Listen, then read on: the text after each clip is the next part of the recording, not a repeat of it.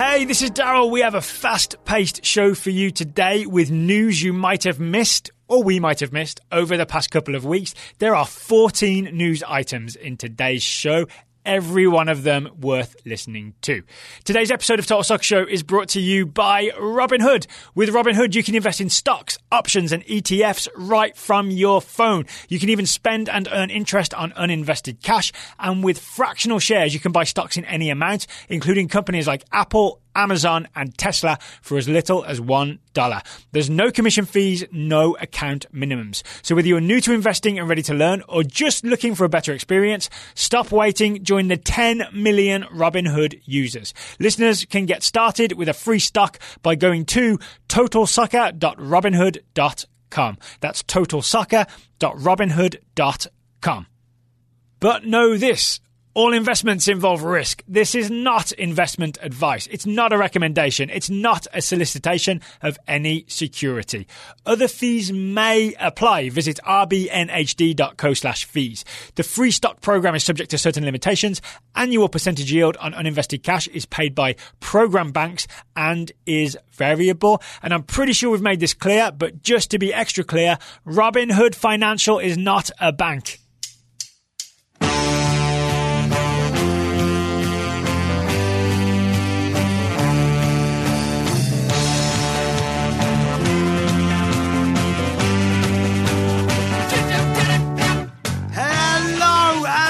Welcome to the Total Soccer Show. My name is Daryl Grove and I'm joined by a man who thought maybe Wolves might do it. His name is Taylor Rockwell. Hello. Hello, my friend. I did indeed. I was wrong. We we delayed recording mm-hmm. because we thought, okay, this Wolves team, it's very counter-attacky. They're at home.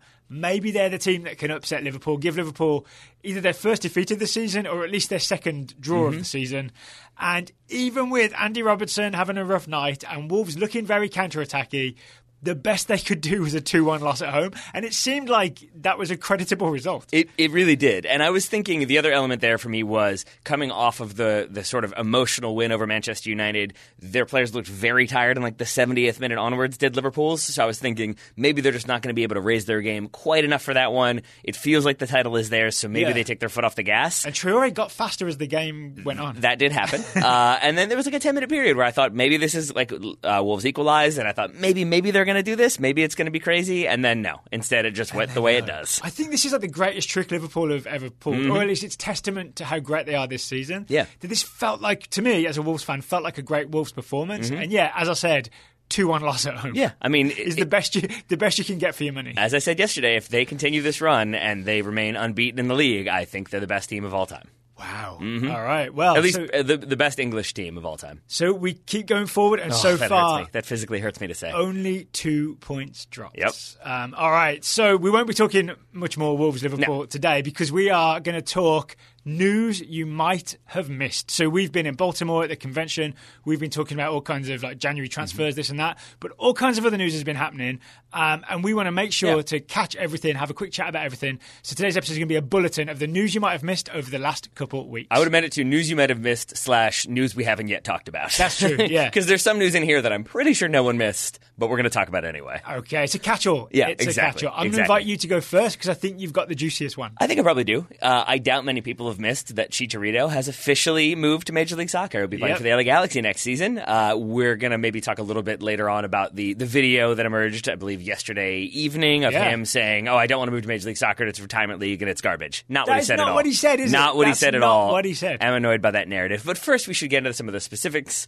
Uh, yeah, he is moving from Sevilla for a fee of around $9.4 million, which is the amount that Sevilla paid to West Ham earlier this summer. Okay, so just recurring their recurring their cash. Basically, yeah. And if you wanted to get more into like the nitty gritty of how the move happened and some of the sticking points, uh, Sam, Sam Stejskal for the Athletic had a good piece where he clearly had a lot of access to LA Galaxy executives to sort of hear how it all came to be and how it all went down. So I would I would definitely advise reading that one. But yeah, Chicharito three year deal with an option for a fourth, six million base salary, but will probably make, make, make more with incentives and appearances and all that sort of thing. So my instant reaction Mm-hmm. is the LA Galaxy are going to be amazed at having a striker who moves around. I think you're not wrong. I think you're not wrong, and that seems to have been a lot of the narrative has like, well, Chicharito's not Zlatan. He's an amazing player, but he's not at that level. They're talking about name recognition, right? Sort Which of, are- no, because they, then they're like, and you know, his 50 goals, he's taken those 50 goals with him. How are the Galaxy going to replicate that? And to me, I think they might take them. They're in the previous season. no one needs those goals in 2020. But I also think Chicharito may, is going to be a much more dynamic player for them. He's going to move around a lot more. I think it's going to be an upgrade, even if not from a like celebrity appearing Yeah. Mm-hmm. on talk shows sort of standpoint. I think Chicharito. I mean, they've already announced that at this point they've sold more season tickets than they did when they announced Zlatan. Yeah. I think for that reason, from a marketing standpoint, it's going to be massive for them. And a point that was made by a couple different people. Herculez Gomez was the one that I think made it most succinctly that. Galaxy are losing ground in LA, and this is a massive move for them to sort of of erosion? exactly. Coast- not at all. Not at all. Not at all. LAFC. Not at all LAFC. and I think this is a, a huge a huge move for them to be able to say like we're still competing at that level. Yeah. It's not just LAFC's town, and then we're here too. It's also, if you're uh, Mexican or Mexican American Mm-hmm. and you're a soccer fan, it gives you a reason to watch Major League Soccer. Yeah. Right? If you were a Mexican or Mexican American and you were just watching Liga MX um, on Univision Mm-hmm. if you're in the US, suddenly you might pay a lot more attention to Major League Soccer. You might. You might. I mean, you have Because the uh, what Mexico's all-time top scorer is Mm-hmm. now playing for the LA Galaxy. and then the Mexico what could have been striker is playing for LAFC. So so you've got sort of uh, two big players there. Yes, I think that's going to Yeah. turn a lot of heads and will will keep a lot of people keep people's attention throughout Yeah. this season. And Raul Jimenez is playing for Los Lobos, so you can always go and watch him too. you could, you could. I thought you meant the band. I was kind of confused. uh, but I'm, I am sort of confused by some of the narrative because people seem to simultaneously be frustrated that he had that sort of "I'm beginning my retirement" quote. Again, that's out of context, and Yeah. we'll talk about that. But then also, it's like, oh, you know, like, can he still do it? I don't know if he'll be as good as Zlatan. To me, he's a 31 year old player who has not gotten the sort of first team minutes and the consistent first team first team starts in a very long time. I, I think he is going to tear this league apart. I really do. Yeah, what from what I've seen of uh, Chicharito, it's actually quite a lot. Mm-hmm. What he's really good at, right? He doesn't necessarily have that like that pace that was so devastating early on in his career. Mm-hmm. What he does have is incredible movement in the box, Yep. constantly moving. Constantly looking for openings. We were talking about Sergio Aguero uh, Mm-hmm. only yesterday. It's a little bit of the same thing where he's constantly shaking off defenders and making himself open. For that reason alone, and game smarts like top that goes Mm-hmm. with that, Chicharito's going to score a ton of goals in Major League Soccer. Absolutely, because he's he is obviously he's good in the air. He's got the vertical, and don't get me wrong, he can certainly play on the counter. Yeah. But I think his strongest suit when he looked his best in Europe was playing for Manchester United in those first few seasons, and that was a very aggressive front foot forward attacking Manchester United squad. So he was in and around the box a lot, Yeah. and that allowed him to move around and find little pockets of space and score those goals you mentioned. I would expect the same from the Galaxy, who will obviously have a very strong attack and a decent midfield. We'll, we'll see what happens with their defense, um, but I would expect them to have lots of attacking chances, and I think that's going to favor him in a number of different ways. So let's talk about that video. Sure. Mm-hmm. So this video did the rounds on social media yesterday. As I understand it, it was Chicharito talking to his dad or his mom and dad. Yeah, so he, I think he, amongst and a few other people, have a channel called Naked Humans, uh, which is not naked people, but it's sort of meant to be, I think, behind the scenes. of- Emotionally naked. Yeah, like what what people experience on a day to day basis without a lot of filters or the kind of best image that Yeah, you can yeah. present on, on social media. Okay. And so yeah, it's him talking to his parents before the deal is official, but at the very end he says like it's already leaked and he's kind of frustrated about that pretty clearly, but it's him telling them that he is officially moving back to or back to North America, moving to Los Angeles. And not happily. I would make that very clear. Yeah. It's definitely the case that he is not saying it and excited, I'm making a bunch of money and we're going to be closer. He mentions the we're going to be closer and I'll get to see you more, but it is definitely much more of a tearful, emotional, I need Mm-hmm. to talk to my parents because I need their help. So the two phrases I remember are "This is the beginning of my retirement" and "The European dream is over." Mm-hmm. Right. Right. And it's, I think it's that word retirement that, for want of a better word, triggered a lot of MLS Mm-hmm. Yep. fans because the knock against MLS has always been it's a retirement league. Yeah, Yeah. And and I would say that like if you just see that little it, like still image, maybe maybe Yeah. you could be like, well, that's not good. And if you're only capable of taking one word Right. from a conversation Exactly. and not seeing things in context, I could see why you would be upset. Right, but as you said, the gist of it is it's the beginning of my retirement, and then he starts to talk a little bit more, and his dad immediately cuts in and says, His "No, it dad, isn't." By the way, the adult P. Right, who full-size P. Uh-huh, played his entire career in Mexico, thirty some appearances for the senior national team, and he he responds like, "No, it's not." Like he instantly instantly says, "No, this is not the beginning of your retirement." Is that what Big P says? Mm-hmm. Yeah. And Chicharito responds like, "No, but understand me. I'm saying goodbye to a career that we put a lot of uh, effort on. We are retiring from the European dream." Yep. And like, if you are an, an MLS fan who's frustrated by that or sees it as like, "Oh, he's saying he's retiring and now it's going to be an easy life in MLS," he explicitly says later on, like, "It's going to be a new journey and it's going to be a difficult journey, but I'm excited for it." Yeah. But this is clearly him accepting that it didn't maybe reach the levels he thought it would. He didn't have the consistent success he thought he would in Europe. And then a move to Major League Soccer, while exciting for any number of reasons, does spell the end of his Yeah. dreams of winning the Champions League Yep. and being a consistent competitor in the top leagues in Europe. And because if you think about it, his move, he's at Club America, Mm-hmm. right, to begin with, in Mexico. He goes to Manchester United, right? Then he goes to Real Madrid. Mm-hmm. Yeah. So it's like two of the biggest teams in the world. Um, and then I think in the end, neither of those teams wants him full time. So he ends Right. Mm-hmm. up at Bayer Leverkusen. Still a big team, but it's not quite upper echelon, right? And I think he scored a few goals in the Bundesliga, right? I think he always thought, okay, but maybe then Bayern will take Mm-hmm. Yep. me, right? And then he's back to the Premier League with West Ham. I think thinking, I'm going to prove myself with West Ham. Yep. Maybe Arsenal, Chelsea, Liverpool, Man United, even Spurs, Mm-hmm. something, someone like that will take me. And then no, then it's off to Spain to Sevilla, and I still think there's maybe a thing of. All right, but maybe Barca Mm-hmm. around. I think he always thinks maybe there's a way back to the uh, to the upper tier. But then once you move to the LA Galaxy, like you said, the, that European dream, Mm-hmm. Right. like being, playing for a big team and winning the Champions League, is over. Yeah, I, I agree with that. And so the kind of European dream is over, but I think simultaneously it's not the like, yeah, you've had a good career and now it's time to kind of move on to maybe easier pastures. I think for him, there was still this expectation of, yeah, but like I moved here and then the manager got sacked and the new manager didn't like me, so I moved to this club and then that manager got sacked. And I think there was this expectation that eventually I'm going to find it, kind of find that firm footing and become this superstar again. Yeah. And that sort of hasn't come to fruition. So to have to give up on that feeling of like, I'm going to have that chance, I'm going to have that chance, you can understand why he's crying in the video somewhat uncontrollably. Right, so that's the sadness in the call. Right. The sadness isn't that oh I have to No. play Major League Soccer. No, I mean, and he and he goes into detail about how like it's going to be better for my kids, it's going to be better for my life. I'm going to get to play all the time. I'm going to get to practice every single day, but then still get to play. Like he's excited to have this opportunity, Yeah. and I think is very much looking forward to Major League Soccer. It's just also, as he says, nostalgia is holding him back from feeling truly happy. Yeah, all right. And so you mentioned, I'm sure you mentioned it at the top, but Mm-hmm. it's been a few minutes. How much is he getting paid in Major League Soccer? Six million is the base salary. Six right, that's million good dollars. MLS money. That's good It money is. for any, It's uh, just any job. it's just under what Carlos Vela and Jozy Altidore are making, but then you factor in incentives, and they'll probably be some image rights considerations and whatever else. I'm Yeah. sure he's going to be doing just fine. All right, plenty of non-MLS news to Yeah. come, but since you started with an MLS move at the top end, Mm-hmm. I'm going to start with one that kind of comes at the other end of the salary do scale. it. It's Gresselmania coming to DC United. So Atlanta United traded uh, Julian Gressel to DC United for essentially a bunch of allocation money, Mm-hmm. right? 650,000 in targeted allocation money in 2020, another 100,000 in 2021, and then 350,000 in targeted allocation money if he if Gressel hits certain performance markers, right? Why would Atlanta trade away one of their very best players, especially when they were able to have him pretty cheaply?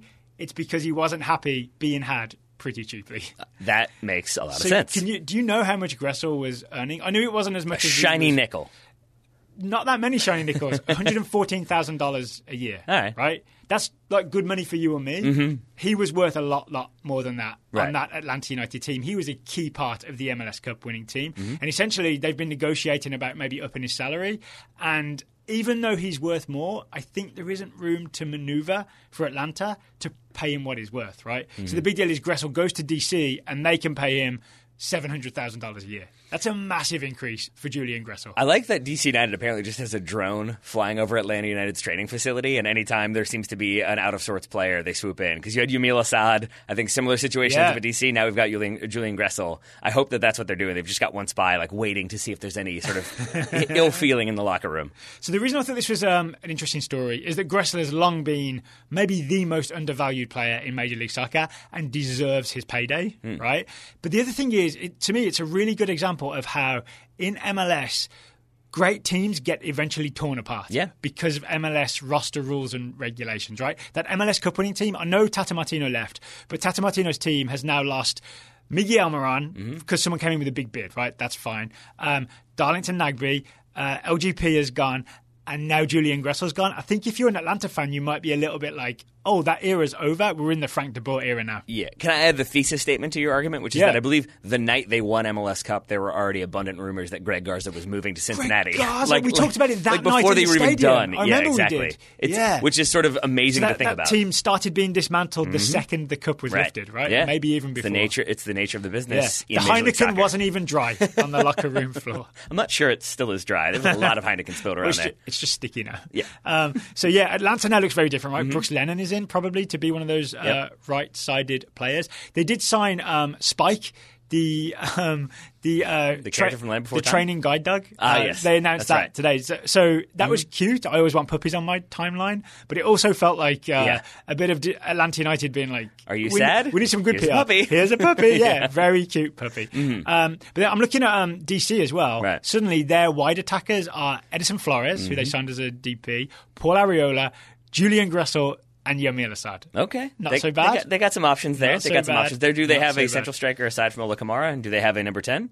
Ola Kamara. Okay. Ola Kamara. So- well, I actually think maybe maybe um, uh, Flores can Mm-hmm. play like central attacking midfielder, and maybe Yamil Asad can I also do it. think so that might be the, Acosta, the Luciano Acosta replacement. The rumor Replacement. I read at someone's DC United blog. Don't like you a- dare say Mesut Ozil. No, uh, was that uh, Paul Arriola could might be the potential number ten for them this season. I know that- it's it seems it seems, seems incorrect, but I'd be interested to see it. agreed on all accounts. All right, so uh, that was my very quick um, Atlanta United and DC United update. Mm-hmm. WrestleMania comes to DC. All right, I'm gonna. Oh, should I keep us in Major League Soccer? Should I move us away from it entirely? Let's get away from MLS just in case anyone's thinking, I want some, I want something from outside. Let's the go to North America." Africa. Let's Oh, go right. to Africa. Uh, the Africa Cup of Nations uh, is once again going to be in January, February instead of in the summer. Uh, in Cameroon in 2021, instead of being June, July in Cameroon, it will be January, February of 2021. So this thing of them moving it to the summer, Mm-hmm. Right. um, or at least June, July, is the experiment was what one tournament Yep. and done. Seems to be the case. I don't know what will happen with future tournaments. I think after Cameroon, it's Ivory Coast. I forget who it is after that. Um, but the two explanations I have heard, one I'm slightly dubious on, is uh, temperature. That playing in Africa in the summer, it's it's quite hot, and so it's easier to Yeah. play in January, February. I would note, I did some uh, some research. The average temperature in June and July uh, ranges for, in Cameroon. Cameroon's kind of big. Ranges from 72 to 95 degrees. The range in January, February, 63 to 95. So still quite hot. I would note the rainy season is in the summer, so that might be why they've moved it. But the African Confederation knew this when they made the sure original did, Daryl. Mm-hmm. move, right? And I, as I understood it, they did it in order to benefit their players that were playing Mm-hmm. in Europe, who obviously were not. It wasn't great for their careers to go missing for a month in January to go and play in the African Right. Cup of Nations. The other possible explanation, and one that seems to be sort of like, oh, and maybe it's this, and then like temperature gets like a whole paragraph, and then maybe it's this, is that the uh, Club World Cup is going to be held in 2021 in the summer, in June, uh, and that would be the expanded Club World Cup, so you'll have more teams competing. And I think the idea was if you've got 24 teams competing in that, chances are that if you then hold the Africa Cup of Nations afterwards, you're not going to get everybody to compete because you basically then give them no off season at all. So FIFA crowded them out. I think so. Or they kind of recognized we're not going to get any of our like marquee players, so there's Yeah. not going to be nearly as many tickets or eyes or TV rights. So we better move it back to a time when we can somewhat guarantee that players will be able to make it. I did see, I saw the Jurgen Klopp quote on this, Mm-hmm. um, and he said, okay, this happening in January is not good for us Mm-hmm. because we've got Mohamed Salah, Egyptian, Sadio Mane, Mm-hmm. Senegal, uh, Naby Keita, who plays for Guinea. He says it doesn't mean we're going to sell those players, but it makes us think twice if we sign Mm-hmm. Right. African players in the future. Yeah, exactly. It really is a, a, an obstacle, not, not an impossible obstacle, but an obstacle to African players' careers Mm-hmm. in Europe. And I remember that always being the sort of narrative every now and then was, oh, but don't forget this African Cup of Nations is happening, and this Yeah. team's going to lose that player, and that player is going to be gone from this team, and what's that going to mean? And I guess we'll have that sort of variation in the schedule again, so maybe that will bring up some some crazy results, but it's still a frustrating change from a change that made a lot of sense in moving it to the summer. Oh, right. Okay. Uh, Gio Reyna. Get it together, FIFA. Gio Reyna made his Borussia Mm-hmm. Dortmund debut. I know this has been mentioned on the Total Soccer Show, but I went back and watched the whole thing. All right? right. So Gio Reyna comes on for Borussia Dortmund, makes his debut at 17 years old, making him the fifth youngest Bundesliga player to ever debut. That's not bad. Um, he's still way behind 16 year old Nuri Sahin. Um, with uh, Dortmund 4 3 up on Augsburg, it finishes with Dortmund 5 3 up on Augsburg. Mm. He came in for Thorgan Hazard. He played on the left wing in a 3 4 3 Dortmund formation. And get this front line. San- sorry, he played on the right wing. So Sancho on the left. Heard of him? Erling Braut Haaland, centre forward. Never heard of him. Gio Reyna on the right wing. Definitely heard of him. All teenagers, all dangerous. One of them American, one of them English. If I could find some Norwegian heritage, this would be the happiest I've ever been to watch a front three. So Dortmund are doing all right, is I guess what I'm hearing. Dortmund are doing all right, but Gio Reyna Mm-hmm. is doing all right. So I get a, I got a good look at his performance, and I'm going to say mostly good. Mostly good. Mostly good. Right. Um, his standout moment moment was his involvement in the fifth goal. I'm not sure if you're familiar with this uh, play or not. He's come Mm-hmm. sort of all the way back to his own defensive third. He intercepts a crossfield ball, um, dribbles forward, cuts, like, leaves a defender kind of for dead, and then plays the ball to Reus. Reus plays it in for Haaland. Mm-hmm. Um, Dortmund are up uh, five three. He also got himself a yellow card for a bit of a tussle he got into, which getting a yellow card's not great, but it was also a reminder that Gio is a big dude for 17. Like he is big enough to body someone enough that he ends up fouling someone and and take that yellow. And I honestly think that's part of why his uh, development has been accelerated a little bit, as, as well as game smarts. He's kind of got the frame of a of an older man.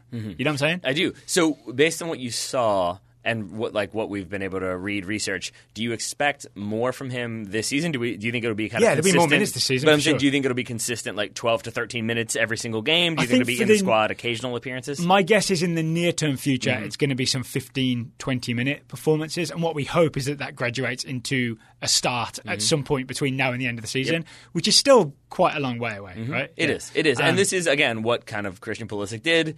Establish himself in the winter friendlies Yeah. and that winter training camp. Started to get some minutes, and then I think then started to get some starts. And then we sort of felt was poised to Yep. be a starter at the start of the next season. So the, the downside, maybe, if you're looking for downsides, I don't think you really should be, right? Because he's just a teenager getting his debut for Dortmund. He didn't really take anyone on and go past them. He had one shot that he pulled just wide, but it wasn't like an, an unnecessarily selfish shot.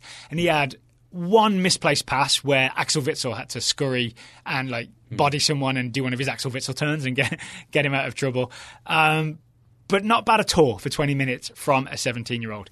The future is uh, Gio Reyna competing with Jadon Sancho and Thorgan Hazard and Jacob Bruun Larsen and maybe Marco Reus and Mario Götze for those two wide positions. It's a lot of names. It's a lot of names, but he got 20 minutes out of it this past weekend.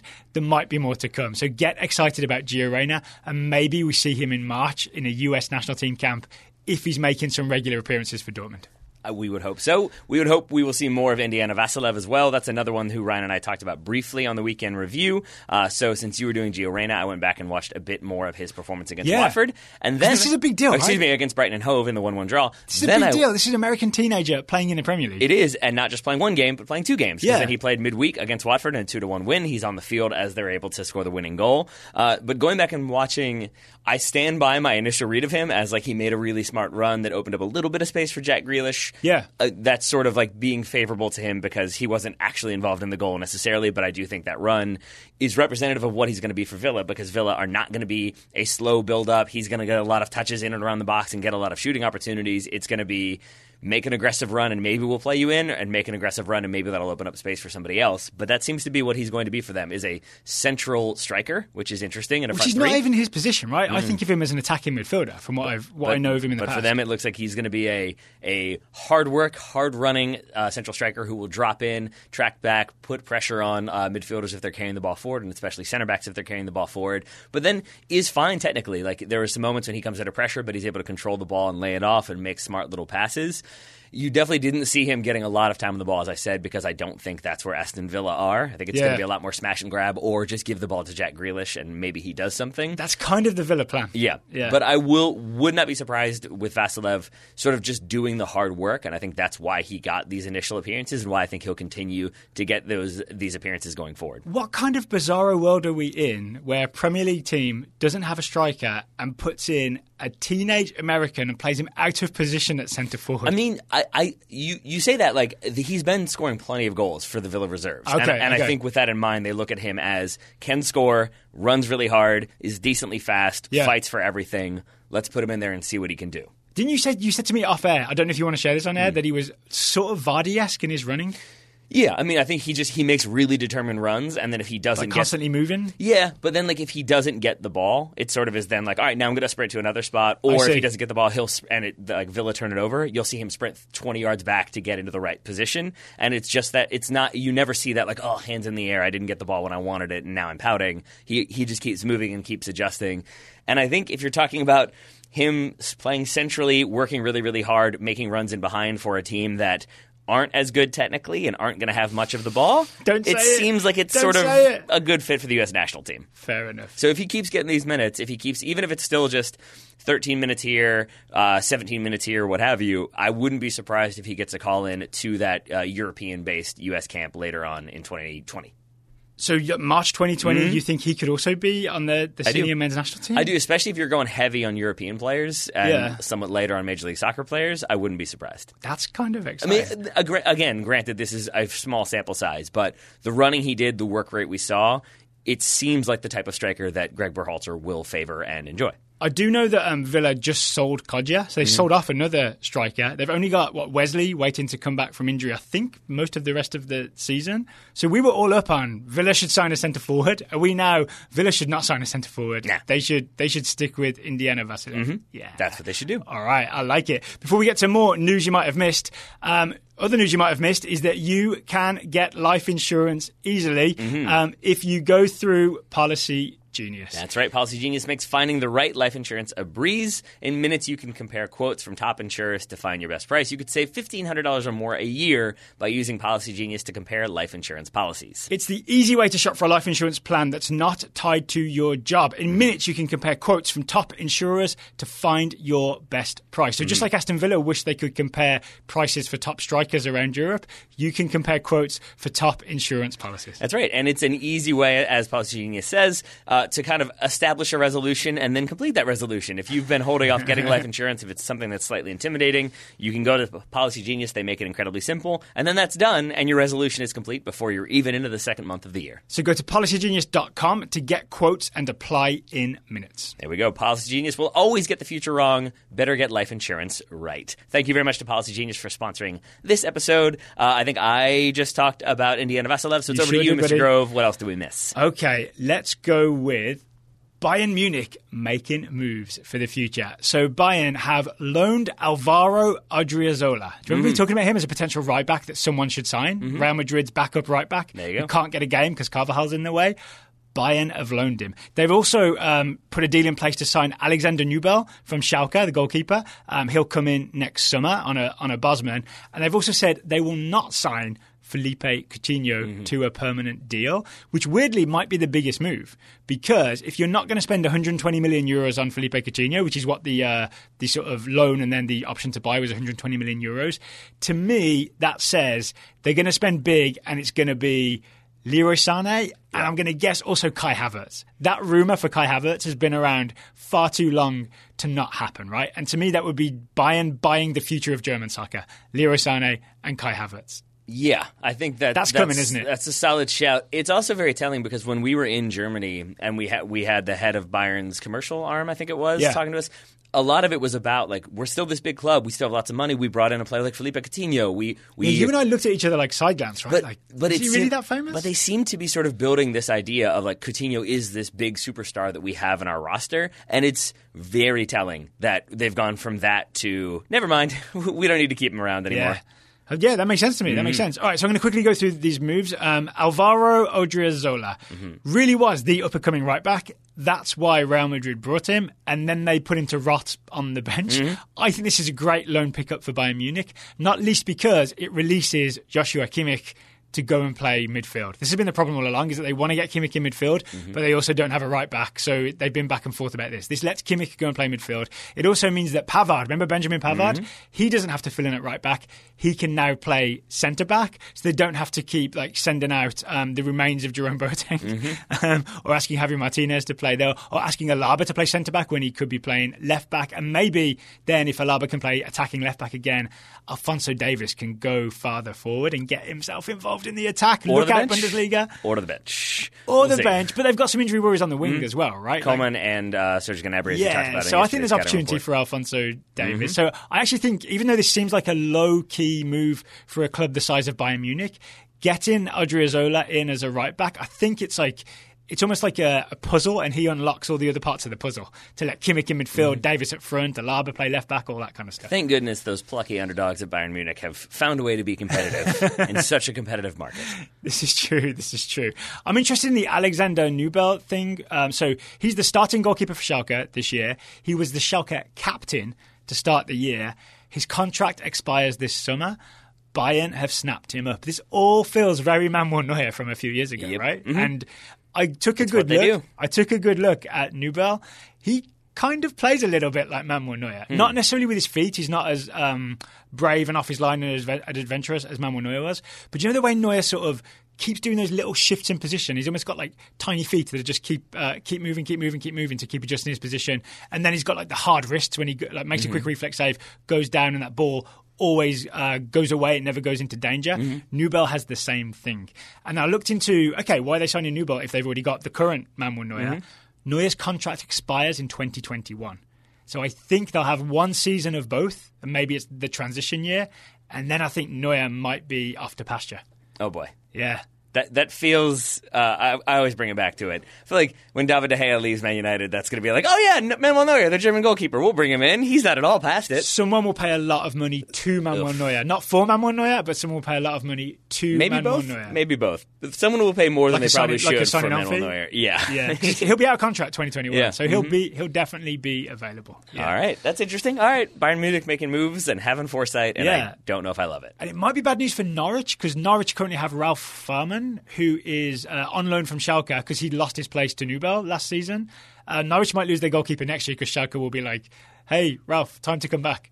Time to come back. I would hope that they would maybe invest elsewhere because I want Schalke to be good because I want Weston McKennie to be happy. But yeah. I guess we'll have to wait and see. That'll be a thing we missed in the transfer window in the summer. Yeah. All right. So there you go. Bayern making moves mm-hmm. in the transfer window. All right. Well, uh, I talked about one thing I wasn't so pumped about with Africa. Let's talk about another thing I'm not so pumped about Uh-oh. with Africa. Uh, Africa World Cup qualifying, the group phase draw has been announced. Uh, they announced the format change, I believe, in like April of 2019. We didn't really talk about it at all because we weren't really paying attention to World Cup qualifying at that point. Yeah. Uh, but now that they have sort of done the group phase draw, it was uh, back on my radar, and oh, I'm they sort of pulled. They pulled balls from bowls. That yes, yeah. exactly. Uh, but uh, it's worth noting that they kind of moved away from the qualifying approach in 2018 that had frustrated us so much in 2014 when they had the group stage and then the winners of the groups then played another winner of the group, and whoever won that one in a home and away contest yeah. then went to the World Cup. Oh, you Cup. mean Bob Bradley's worst nightmare? Exactly, yeah. because they had he had qualified smoothly or, got, or qualifying had gone smoothly. They'd won their group, and then they went up against Ghana, and it didn't go well, and that was it. In so, the playoff, right? Yeah. You can, you can like coach a group stage, feel like everything's great, mm-hmm. and then you've still got to get past a really good team in a sort of two-legged playoff. It yeah. made qualification really hard for African. And it was basically they had. I think as I recall, it was like the first game just went really poorly, and and that was it. Like yeah. you can't rebound. 4-0, I want to say. Yeah, and yeah. then you can't rebound from that. So even though I think they won the second leg, it still didn't matter because one so, game in three years means you don't go to the World Cup. So the group stage version changed that for the 2018 qualifying, and now we're back to having the playoff. That's we are indeed. Okay. We are indeed. So we're in the second round of African qualifying. The groups have happened. You're going to have 10 groups, uh, four teams in each group. The top team in each group will then advance to play the winner of another group, whomever, whomever they draw, and then you'll have five teams qualify for the World Cup. Uh, so th- that draw has happened. You don't really have too many huge ones aside from you do have Cameroon, Cameroon and Ivory Coast in the same group. So, so can only one of them win the group and go to the playoff? Exactly. So, so one will, of them is definitely not going to the World one Cup. One of them is definitely not going to the World Cup, which is I mean, I guess that's like part and parcel of qualifying. You're always going to have teams left aside, but yeah. it's why I don't love this format. And then I don't love the fact that you're going to have so many teams who will look very, very good and be really, really exciting, but maybe they go up against a team that's just super defensive and you can't break them down and you end up losing 1 0, and that's that. So and the, I know that's real, how qualifying goes, but it does not make for an entertaining World Cup. The real problem here isn't the way that the African Confederation organize it, mm-hmm. it's it's that they don't have enough spots to go around. Yes, basically, which yeah. will be changed. This is the final one with 32 teams. 2026 will yeah. obviously be more teams, thus more uh, teams able to qualify, thus a change in the format once again. But for right now, and especially just with so many teams having two or three or four very very good players or some teams just have the one but it's still like there's so many teams that you would like that to see that I know of, yeah. yeah. But like, but I mean, I think the global audience knows that would like Fair. to see go into qualifying or make it further, or maybe even go to a World Cup. But instead, I think you're going to see sort of the same uh, entrance as usual. Would be my guess. Fair enough. All right, my news comes from NWSL. All right. Do you know about this? And if you saw it in my planning document. Hailie Mace. Hailie Mace has signed with the North Carolina Courage. Congratulations to the North Carolina Courage for winning their third straight NWSL title. Right. Yeah. Um, so we saw Hailie Mace get drafted by Mm-hmm. Sky Blue in 2019. We saw Hailie Mace very much look like she was not going to go and play for Sky Blue FC. in And say I'm not going to play for you publicly. Yep. 2019. So instead, she spent the year playing. Um, she played briefly in Australia for Melbourne City FC. She spent most of her time in Sweden. I'm so excited for you to try to pronounce this one. I've got it typed down somewhere. Rosengard. Oh, Rosengard. Oh, was it? Okay, I thought maybe it was. Uh, maybe it was, is it Julia Ashby? Was that the other one who I think, or Ashley, who went to another club that I had no idea how. Yes, but I, I don't know who That's she went to, and I'm not even going to try and pronounce it. Yeah. Uh, I do know that Hailie Mace went to Rosengard, spent a year in Sweden, Mm-hmm. um, and now she comes back and signs for the North Carolina Courage because uh, Courage traded with Sky Blue. I think they traded um, Zerboni. What's Zerboni's first name? McCall. McCall Zerboni, 33 year old defensive midfielder Mm-hmm. who was important but has become maybe the third choice central midfielder on North Carolina. Traded her to Sky Blue FC for the rights to Hailie Mace when she came back. So at least Sky Blue got something out It's of it It's actually a pretty decent move for yeah, Sky Blue. it's happy. It's happy for everybody, Yep. right? And then Hailie Mace gets to because she is sort of this big, big name, right? Mm-hmm. Who can play centre back, can play forward, can also play left back to go and play for the best team Yep. in the NWSL. Apologies to all fans of all teams who are not North Carolina Courage, Yep. but the uh, the trophy holding doesn't lie. It does not. Yeah. It does not. And then drafting Ally Watt, who I think uh, people thought might even go higher to other teams. Instead, she falls to the North Carolina Courage, and then they already have the talent they already had Yep. previously. They're going to be just fine. And if you're wondering why we're making such a big deal about Hailie Mace, uh, she already has three US women's national team caps. Yeah. She played in World Cup qualifying for Jill Ellis, right? She's already on the national team radar. Okay. So, uh, congratulations to her. Commiserations to Yeah. everyone else in the NWSL. yeah, well done, Hailie Mace, like playing the long game, figuring stuff out. Yeah.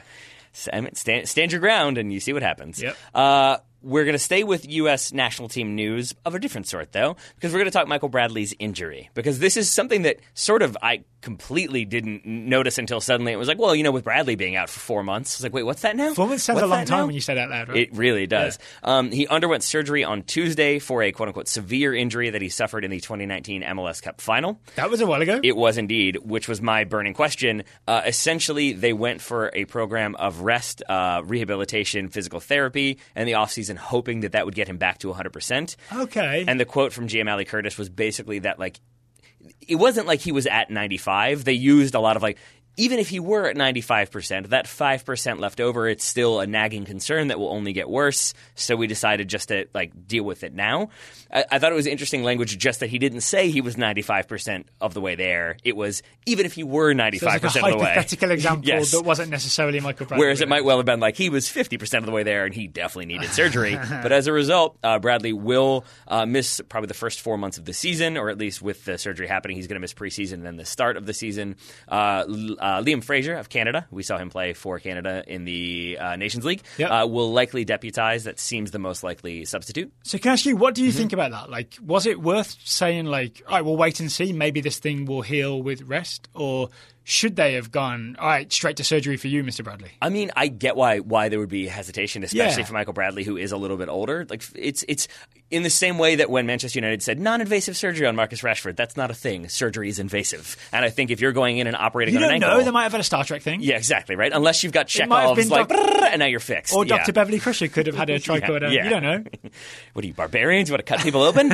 Bones Bones did not like that. Um, but yeah, I mean, I think anytime you're having invasive surgery when you're at an advanced age, you've got a lot of miles on your ankles. There's always that fear that like it might take a little bit longer, or anytime, as it's been explained to me, like anytime you're repairing a thing by nature, even if it feels like it's back to 100%, it has been surgically repaired. You're fixing it with other parts. With you tear your ACL, it's a replacement tendon. Yeah. There's no guarantee it's really like all the way there. So I think you run that risk of well, we had the surgery, but it still feels uncomfortable, so we're going to give him some more time. We're going to have another surgery. So I think I'm leaning towards defending Toronto here, Yeah, and that so. it was because most people are just mad. Like, why not? Why not just Yeah. Mm-hmm. do it in November? I I get it. I think there's a case for seeing if rest and recuperation will fix it. And if I mean, you're talking about a Toronto team that went to MLS Cup again after having an uninspiring season prior to that, and then at times like were slow off the mark. And I think they kind of have learned that you don't really have to hit the ground at 110%. Yeah. You can sort of build up to that. And as long as you're in the playoff conversation, like two thirds of the way through the season, you can add some parts and then move from there. So I think You know who disagrees with you? Jozy Altidore. Josmer Jozy Volmy Altidore. definitely This is does. almost the biggest story. Uh, Josie Altidore came out, uh, said, "quote Make no mistake, in my opinion, for me, it was handled poorly. This was an injury from two months ago, and it's not the first time this has happened. I don't think it's good enough. I think he was let down." End quote. So that's Jozy Altidore speaking about Michael Bradley and the way the injury was dealt with, but also worth remembering that uh, Altidore spoke out when trainer Giuseppe Giuli is how I'm going to pronounce that, uh, who was was basically not retained, was let go by the club because he had that relationship to Sebastian Giovinco. Yeah. And so when Giovinco left, they said, we don't want any- anybody else. So away he went. Altidore had some problems with that. It seems like Altidore still has problems with the medical staff, hence why he's speaking on it now. And then Herculez Gomez tweeted, was it today or yesterday? Mm-hmm. Yesterday, I can't remember. think. Yesterday, that Altidore speaking out has you know ruffled some feathers in Toronto, and the club is now Yeah. kind of looking at trading him. I don't mm-hmm. remember Herculez Gomez's exact phrasing, but I don't think I I'm think they're like they're like entertaining the possibility of offers, or something entertaining like offers. that. Yeah, okay, mm-hmm. yeah. So I'm not I'm not misquoting Herc there. Mm-hmm. All right. And there's a small part of me that does just wonder if this is Toronto sort of phrasing it as like, oh, we don't like this player who spoke out on behalf of his teammates, so we might Yeah. be looking to move him on. That sounds way better and would make teams be like, well, we do want a player who speaks out for his teammates. yeah. We'll bring him in. That sounds way better not, than not mentioning his constant, Exactly. his very high Exactly. wage bill and his constantly injured hamstrings. Right, right. So, I mean, but there is that. There is the fact that he's still a DP, so I don't know how easily he could be moved. But Mm, I I- think it, it does seem like Jozy is a little bit frustrated with the way Toronto are operating, at least from a medical standpoint. Mm-hmm. Toronto maybe don't love that. I think Greg Vanney uh, commented like, "I don't know if Jozy knows the particulars of the situation." Uh, like, but he didn't say like he shouldn't have spoken or we're mad that he spoke out. Just said like, "I'm not sure he has all the details." Where's a good move for Jozy if he does get moved on? Where's a good move for Jozy? Uh, I mean. From from what standpoint do you mean? I mean, anything like if if he has to leave Toronto, Mm-hmm. if like maybe the uh, like the bridge is burned. Um, I'm not sure what the bridge to Toronto is Yeah. called, but if the bridge is burned, he goes over the Niagara Falls. Yeah, pretty sure. that's it. Yeah. Um, a where barrel. where is a good move for him? Like somewhere in MLS again? Yeah, Like, I think so. I think Could he could he do the reverse Chicharito and be like, all right, maybe Schalke need a striker? It's Jozy time one more time.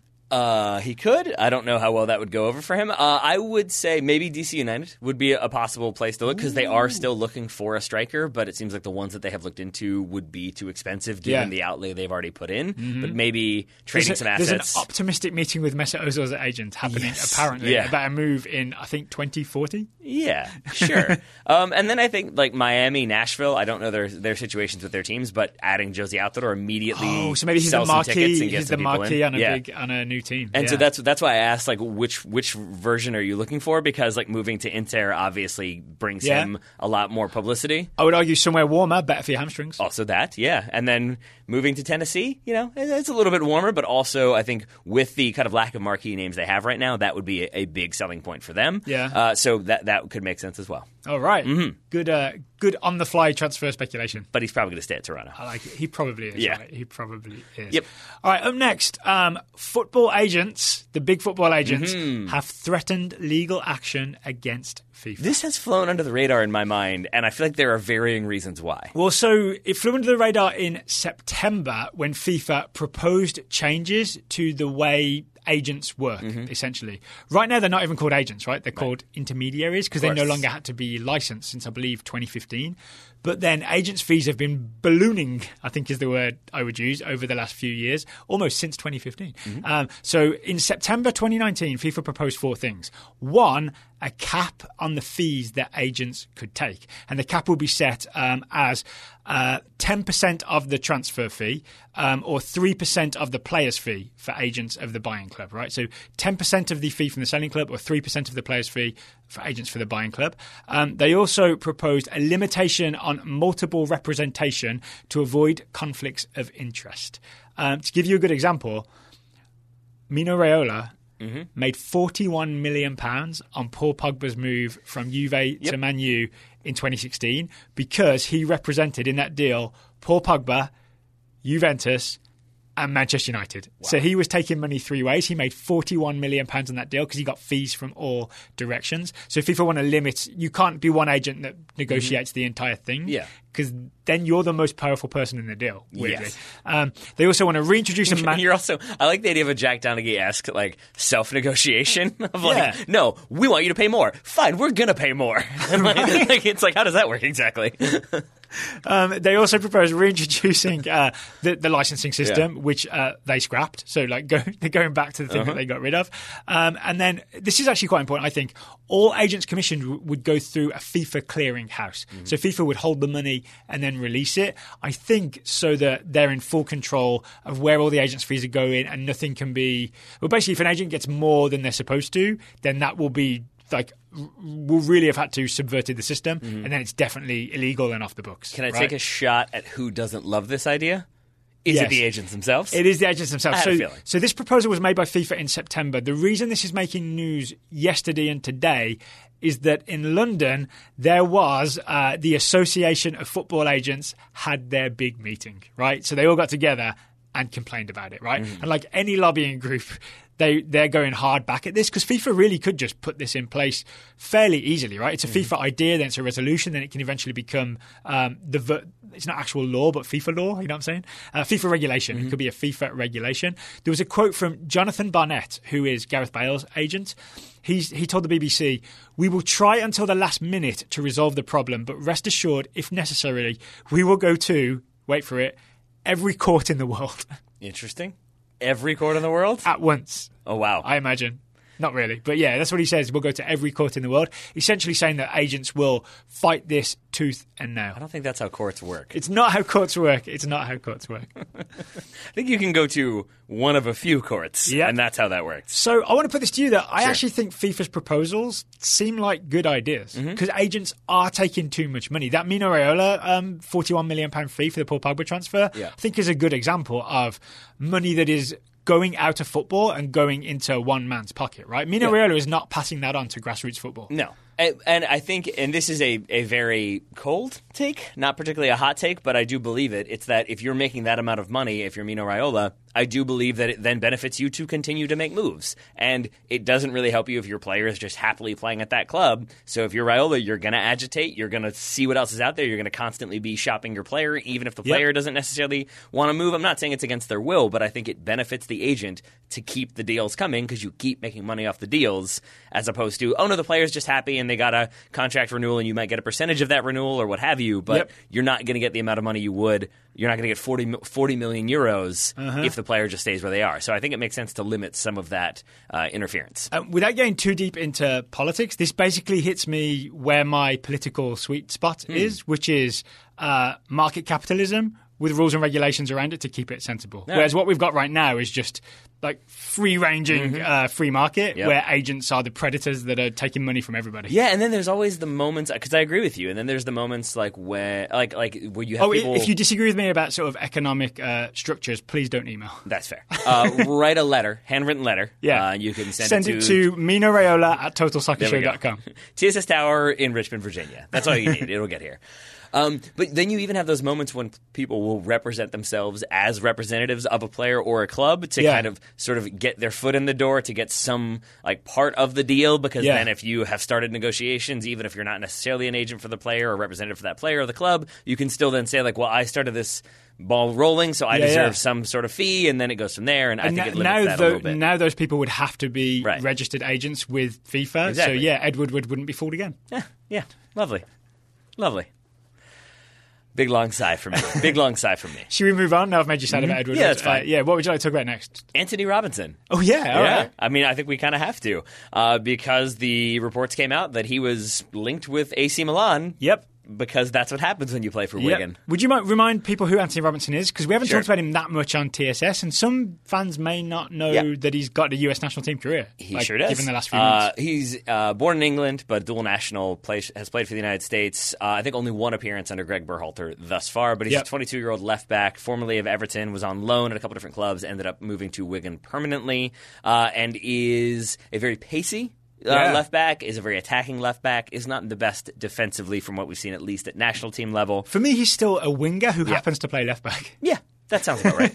Um, and so uh, has been having a, a, strong season, getting consistent minutes for Wigan, but it still is a little bit confusing that now out of nowhere he's linked with AC Milan. Uh, the idea here would be that Theo Hernandez is their clear, far and away uh, number one left back for Milan. Uh, what about Rodriguez, the left back? The Ricardo Rodriguez guy. was their starting left back, but yeah. with Hernandez being there, he no longer is, but doesn't want to be the number two. Oh. So now he has he is sort of wanting a move specifically to Fenerbahce, is where he wants to go. Is he also thinking Euros are coming? Th- I want to. I want to play. I want to make that Swiss squad. That would definitely make sense. Yeah. He had an offer from PSV. He turned that down apparently because he wanted Fenerbahce. The issue there is that Turkey have uh, heightened their restrictions on foreign players and salary caps and that sort of thing. So Will he be able to make that move? We don't know, but it does feel like if Ricardo uh, Rodriguez moves, then Antonee Robinson is one of a couple people they're looking at.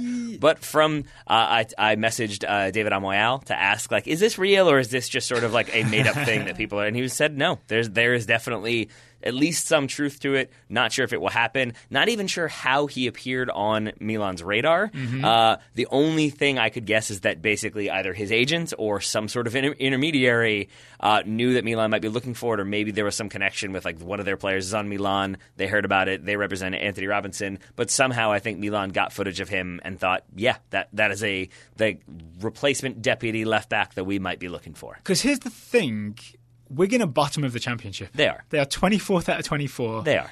They are more than likely going down. Also that. I would argue that even though I'm not Antonee Robinson's mm-hmm. biggest fan, like I don't really think he should be uh, close to starting for the national team right now, even though he should be on the radar mm-hmm. and maybe should play U23s if he's available. He's too good to play in League One. Yeah. At least when he's had a couple seasons in the championship already. Mm-hmm. It's like a reverse Lynden Gooch situation. He's already established in the championship. And I can see if you're Milan, that actually does make sense in terms of, right, Theo Hernandez is our starting left back who would be happy to be a backup because yep. it would be such a massive step up for them. Mm-hmm. It does make sense. It does. It's more just a question of how that person came to be Antonee Robinson. Because yeah. I bet you could find a lot of players in a similar situation, right? Like a really good yeah. left back on a team that's in trouble who'd be happy to be a backup at Milan. Mm-hmm. Somehow it's become Antonee Robinson. Well, I mean, I, I, do think he's he is capped at national team level, so you you've got that All element right. there. He so when they're doing their filters on Wyscout or something, yeah, that's that's one. Uh, and then if you're looking for like minimum price, maybe uh, I think Yeah. the number I've seen is around 2.5 million pounds. All right. might be euros, and that right there is a is a pretty decent uh, or like low low enough amount that it probably is intriguing to Milan, who are a team that don't want to spend a lot in in the January window, Yeah. but I think are okay with spending a little bit. Um, Are they like? And the one time we had that American, he played for free for a year. yeah, there's that. um, but that's and I keep going back to that uh, with Onyewu. But the thing there was that that felt like oh Onyewu is making this move from Standard Liège to Milan. He's going to be a starter, right? Like we knew Yeah. he kind of wasn't going to be, but it felt like oh he's moving there to challenge himself and maybe It was knee injuries as well, right? yeah. True, but this, I guess what I'm saying is, in contrast to that, this feels like a player who is going to Milan to be a backup. Potentially, my guess would be like loaned out because, again, he's still just 22 years old. But to go to a league where there is a focus on like tactics and technical training for a player who our criticism has been like like as a defensive Douglas player. Costa's going that way. Why are you Exactly. going that way? Exactly. So it also feels like a move that would really help Antonee Robinson develop, even if it's just him staying and training at Milan. I think it helps him develop that way. If he gets a loan to another Serie A club, then he's playing consistent minutes as a starter in Serie A. I don't Yeah. see how that's a downside either. If I'm Antonee Robinson, as I'm leaving Wigan, I'll be. I'll be. Uh, see, lads, I'm off to replace Maldini. I do wonder how m- many more messages we'll get about I would, how bur- is I would burn Wigan Pier on the way out. That's fair. I don't know what that is, but I don't disagree because why not? Um, but I do wonder it's how many more to a bridge I can think of. how many more messages we'll get uh, from people saying why isn't Greg Berhalter choosing Antonee Robinson? He plays for AC Milan. We'll Right. Get, we'll get some of those. We'll get some of those. And we'll have to say no. Theo Hernandez plays. for Yes, exactly. And then, oh, but that is the other final thing is that if Milan miss out on European football, they would probably need to sell some people to be able to avoid financial fair play issues. Mm. Theo Hernandez is one of the top rated left backs in the world. So Oh. there's also that chance that maybe they'd bring him in, Theo Hernandez would go, and they would say, well, we've got this sort of discount left back. We'll see what he can do. If you're Antonee Robertson, would you take this move? Yes. Yeah, I think I would too. Yes, yeah, definitely. Just to live in Milan instead of Wigan. Yeah, that'd be fine. else. That'd be fine with me. all right. Next bit of news I've got is we talked about Barcelona. way, that's it for me, so it's all on you now. Okay, I just got a couple more. Barcelona got rid of Ernesto Valverde Mm-hmm. um, midway through one of our shows, maybe Yep. as we were saying goodbye. Yep. Um, they have hired Quique Setien. Mm-hmm. I don't know if I'm pronouncing that correctly, but they have hired Real Betis coach Quique Setien. The fascinating thing about Quique Setien is he's not been a very high profile coach, but he's sort of a devotee of the Barcelona style of play. Hmm. This is a man who have you read much about this? So he's all about possession, right? He professes a love of the way Johan Cruyff had Barcelona playing, of the way Guardiola had Barcelona playing. He has had his teams at lower levels playing that exact way, and now he's being given the Barcelona job. So it's this really um, odd situation. He even seems surprised that this has happened. Here is this quote when he was given the quote just after he was um, appointed.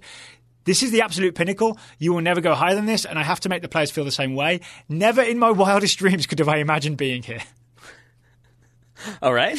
so, an interesting approach to the media, that first one. Bonus quote Mm-hmm. I don't have a CV Oh, boy. or winners' medals. Oh, boy.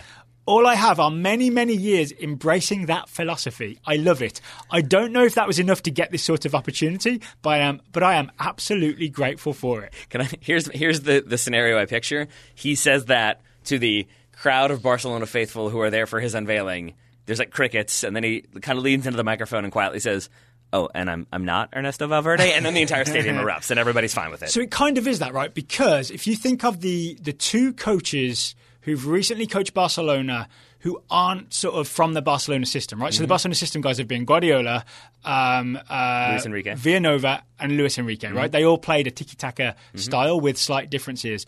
But Tata Martino played it a little different, a little more direct, and Ernesto Valverde played it different and a bit more direct. Yep. And people weren't really happy. you can So- remove the really from that one. right? Even though Yeah. they're top of the league, people weren't happy, right? No. So they couldn't get Xavi, who would have been seen as a continuation of that type of coach, right? And they couldn't get Ronald Koeman, who would, even though he hasn't been at Barcelona for a while, would have been seen as a continuation because Yep. he played under Cruyff. Absolutely. Um, so instead, this is this is what I find really fascinating.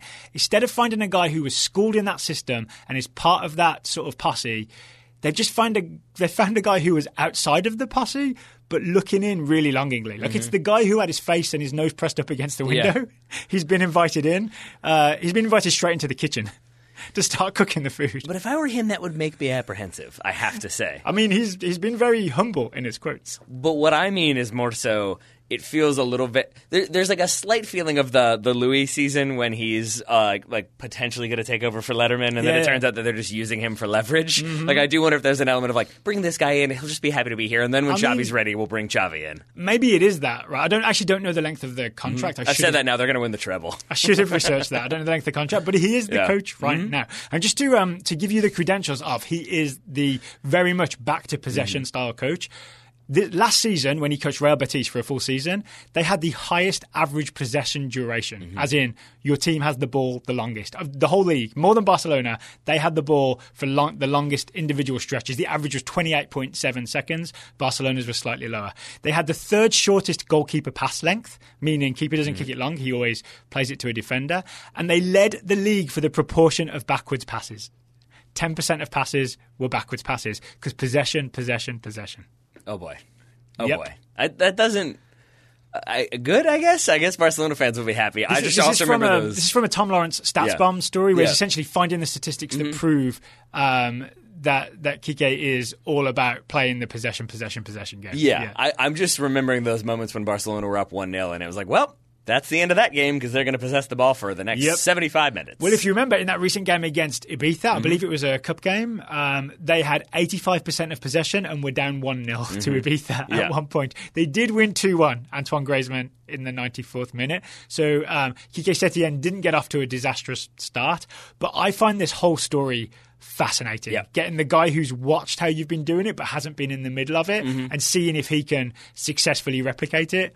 Or if it's going to be a bunch of backwards passes for Barcelona and suddenly no results. It- it's going to be it's going to be really interesting because I, I, I will spare us going into hypotheticals, but there'll be questions about like how does he deal with star power because it's probably the case that he's never had anybody quite like Leo Messi. I'm guessing just a shot in the dark there. So how do you navigate that one? Do you give him power? Do you try to take away power? Do you try to stamp your authority? Do you Yep. try to be your their buddy? His previous clubs are Lugo, Las Palmas, Mm-hmm. and Real Betis. And that's where Ronaldo played, right?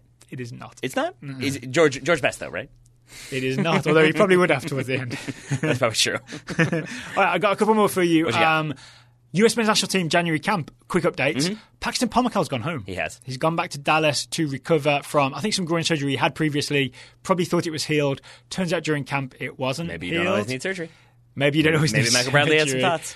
It does mean that, like, he was to me, he was the central midfielder Yeah. I was most excited to see because Mm-hmm. the other guys are okay. Um, uh, Brenden Aronson, yes, but it's then it's uh, Cristian Roldan, uh, Sebastian Lletget. It's kind of same old, same old after that, right? Christian Kappis, maybe. Mm-hmm. I fell asleep briefly. Yeah, what? Mhm, mhm, yeah, mhm, Exactly yeah. right. Paxton Pomykal was the oh, let's watch him. Yep. Right, he, he's not there anymore. But flip side, really interesting, is that Ulysses Llanez is still in camp. That Do- is very Do you know why that's interesting? You I know do. why that's interesting. It's because he's with Wolfsburg. There was the winter break when camp started. Winter break's over. Winter break's U19s are back in action. Wolfsburg senior team is back in action. Ulysses Llanez is still with the US men's national team in January camp. I don't think it's a problem though. Here's a Berhalter quote uh, from a Paul Kennedy Soccer America article. We're very close with that club. John Brooks is there. Uh, we have a close relationship with them. They were excited for him and for him to have this opportunity with the national team. It's also telling that Berhalter played with Wolfsburg sporting director uh, Marcel Schaefer at 1860 Munich back in the day. I definitely knew that and didn't have to look it up. That makes sense. Uh, Yeah. So it may be that like Wolfsburg. So, okay, sometimes like with Gio Reyna, a team will say, By the way, I would believe that you actually knew that, just so you know. no, I read it in the Soccer America article actually. Um, so uh, there's one version of the winter camp, winter break in Germany where you're like, all right, you've done well for the U19s, you're ready for the senior team. Gio Reyna come play with us. There's another version where, all right, maybe you're not, but you can go and spend a month with your national team and maybe make your debut. We think that's good for your career. You can come back afterwards, right? I can see Wolfsburg thinking that's not a bad idea. So there will be tweets and comments about like, but it's a shame that Gio Reyna is now starting for Dortmund, whereas Ulysses Llanez is playing for the national team and not playing for Wolfsburg. Someone somewhere is going to say that. Do you feel like that is sort of just people like missing these quotes and not really like realizing that in actuality Wolfsburg are okay with it, or do you think there is some truth to like if he had stayed with Wolfsburg, maybe he would be like getting some minutes for them at senior level? No, I think it was probably what they decided was best, right? If Wolfsburg were saying, "Oh, we want him in the senior team starting mid-January when we're back from break," Mm-hmm. they probably would have fought for, "No, let us keep him. He's going to make his Yeah. Bundesliga debut." And then I'm sure Berhalter would have been like, "All right, that that works, right?" Yes. But instead, it's been he's probably not going to be with our first team. He's going to he's already proven it with the U19s. Good next step for him is to spend a month with in national team camp. Mm-hmm. All right. right? I dig that. I like that. There's that. also the great. Did you see the Ives Galarcep um, uh, exchange with Greg Berhalter? No. So Ives, uh, you know, we love Ives, right? Um, Ives, in a question, Yeah, he was too busy accusing me of uh, illicit behavior in airport security.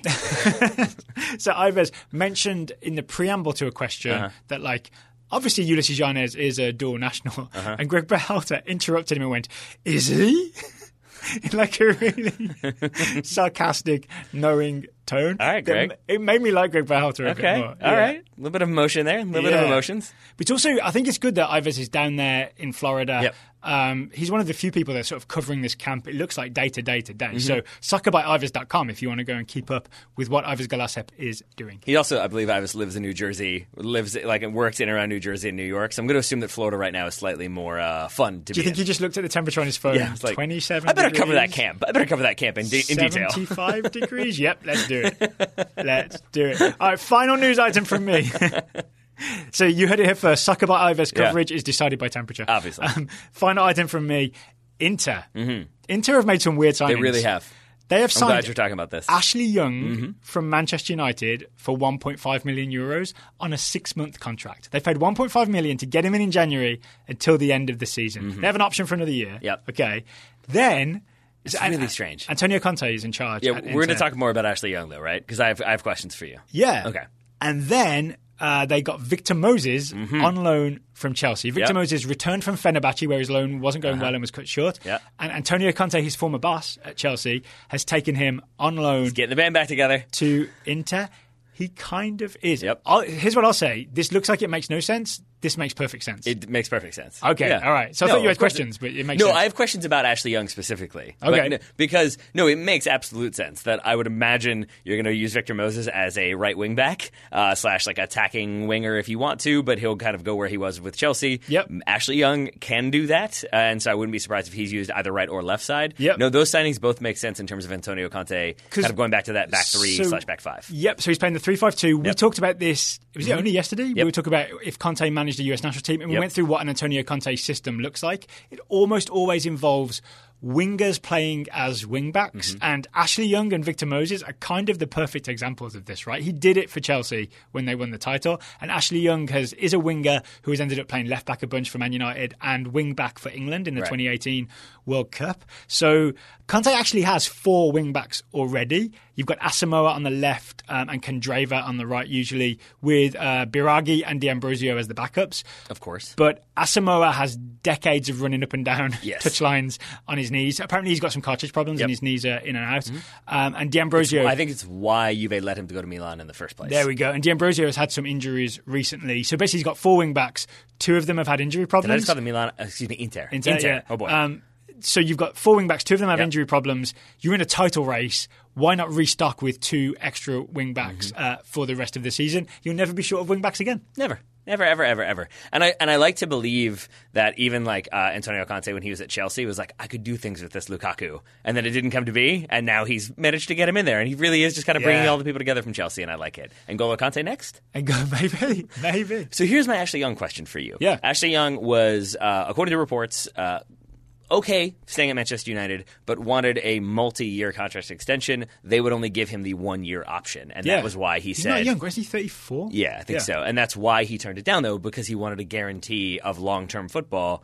So to turn that down to then go to Milan for a six month deal with an option for one more year, it doesn't feel like that dissimilar from what Man United were offering. So I'm wondering if you have thoughts on why he would make that move now. Why would he move to Italy now when he's never really been out of the country? Maybe that's the reason. He's never really been out of the country. He wanted to go and try something different. And if Man United weren't going to put a juicy contract in front of Mm-hmm. him, maybe he's thinking, let's have a little adventure. Yeah, that could be. And then I think, yeah, if it's only the six month deal, he can maybe see if it works. And then if it works, he's in greener pastures and he'll sign that one year option and then Yeah. keep doing it. And if not, then he'll probably. Yeah, exactly. Jesus. That was so on the nose, it hurt. Coached by David Moyes, too. Yeah, that feels likely. oh, my God. That's a thousand percent going to happen. And I feel like that's where we should end it because that's just good work by you, my friend. All right, so that's all the uh, news you might have missed from the past couple weeks. I don't know why that's making me laugh so hard. Aside from it's just totally, You can just picture it. totally. you? Yeah. like, it's way- because he also used to wear claret and blue for Villa, so Yeah. it's easy to picture it, right? that, yeah. uh-huh. Um, so one big bit of news coming up on the Total Soccer Show is MLS Assist. Yep. MLS Assist is a Major League Soccer show that's going to be in the Total Soccer Show feed, hosted by Joe Lowery, who Mm-hmm. you've heard on the show before, and Jordan Angeli. Who you've heard on the show before. yeah, yeah. yeah. So Joe and Jordan are going to be hosting an MLS spin-off show within the Total Soccer Show feed. Their preview episode will be uh, published next Tuesday, Mm-hmm. so you'll get to hear what the Joe and Jordan show is all about. We should have called it the Joe Jordan show. Do you remember Joe Jordan, the big centre forward? I do not, and that would have been a terrible idea. he was a striker for Leeds. Yes, Joe Jordan. and every American fan would have totally gotten that it's a one. niche Ev- joke. Everybody would three have. people that got it would have loved it. Yes, but every MLS fan would have loved a podcast about MLS named after a former Leeds striker. But MLS Assist is a good title. It's pretty too, good. Mhm. right? Here's how it works. One, it's very, um, it's very MLS, Yep. Mm-hmm. right? The MLS Assist is a sort of niche MLS thing, but also it's Joe and Jordan giving us an assist with our MLS coverage. Exactly. MLS Assist. And There I think go. giving giving uh, listeners, fans of the league, an assist in terms of helping them understand what their teams are doing, what Yes. coaches are doing tactically, what players are doing. That's to actually the main reason. Succeed in those tactics Yeah. and to make it a bit more accessible it's in to the way teams are benefit listeners, not just to benefit us. Probably yeah. that. Yeah, so Probably that. Mm-hmm. Joe and Jordan will explain a lot of MLS tactical things for you on MLS Assist. Thank you for picking me up on that. No problem. Um, all right, any other news that you want to uh, you want to squeeze in here before we before we say goodbye? No, I think that's plenty. Okay, tomorrow's show, Friday's show, will be our Cooligans crossover Oh, episode. Um, I want to add corrections preemptively. Yep. I'm pretty sure this is the episode. So we had a load of listener questions. Didn't is this the one where we had the question about um, who's the best looking team? And we talked about eventually it being Arsenal. Yep. And we mentioned Fernando Llorente. And I think I said that Llorente played for Atletico Madrid.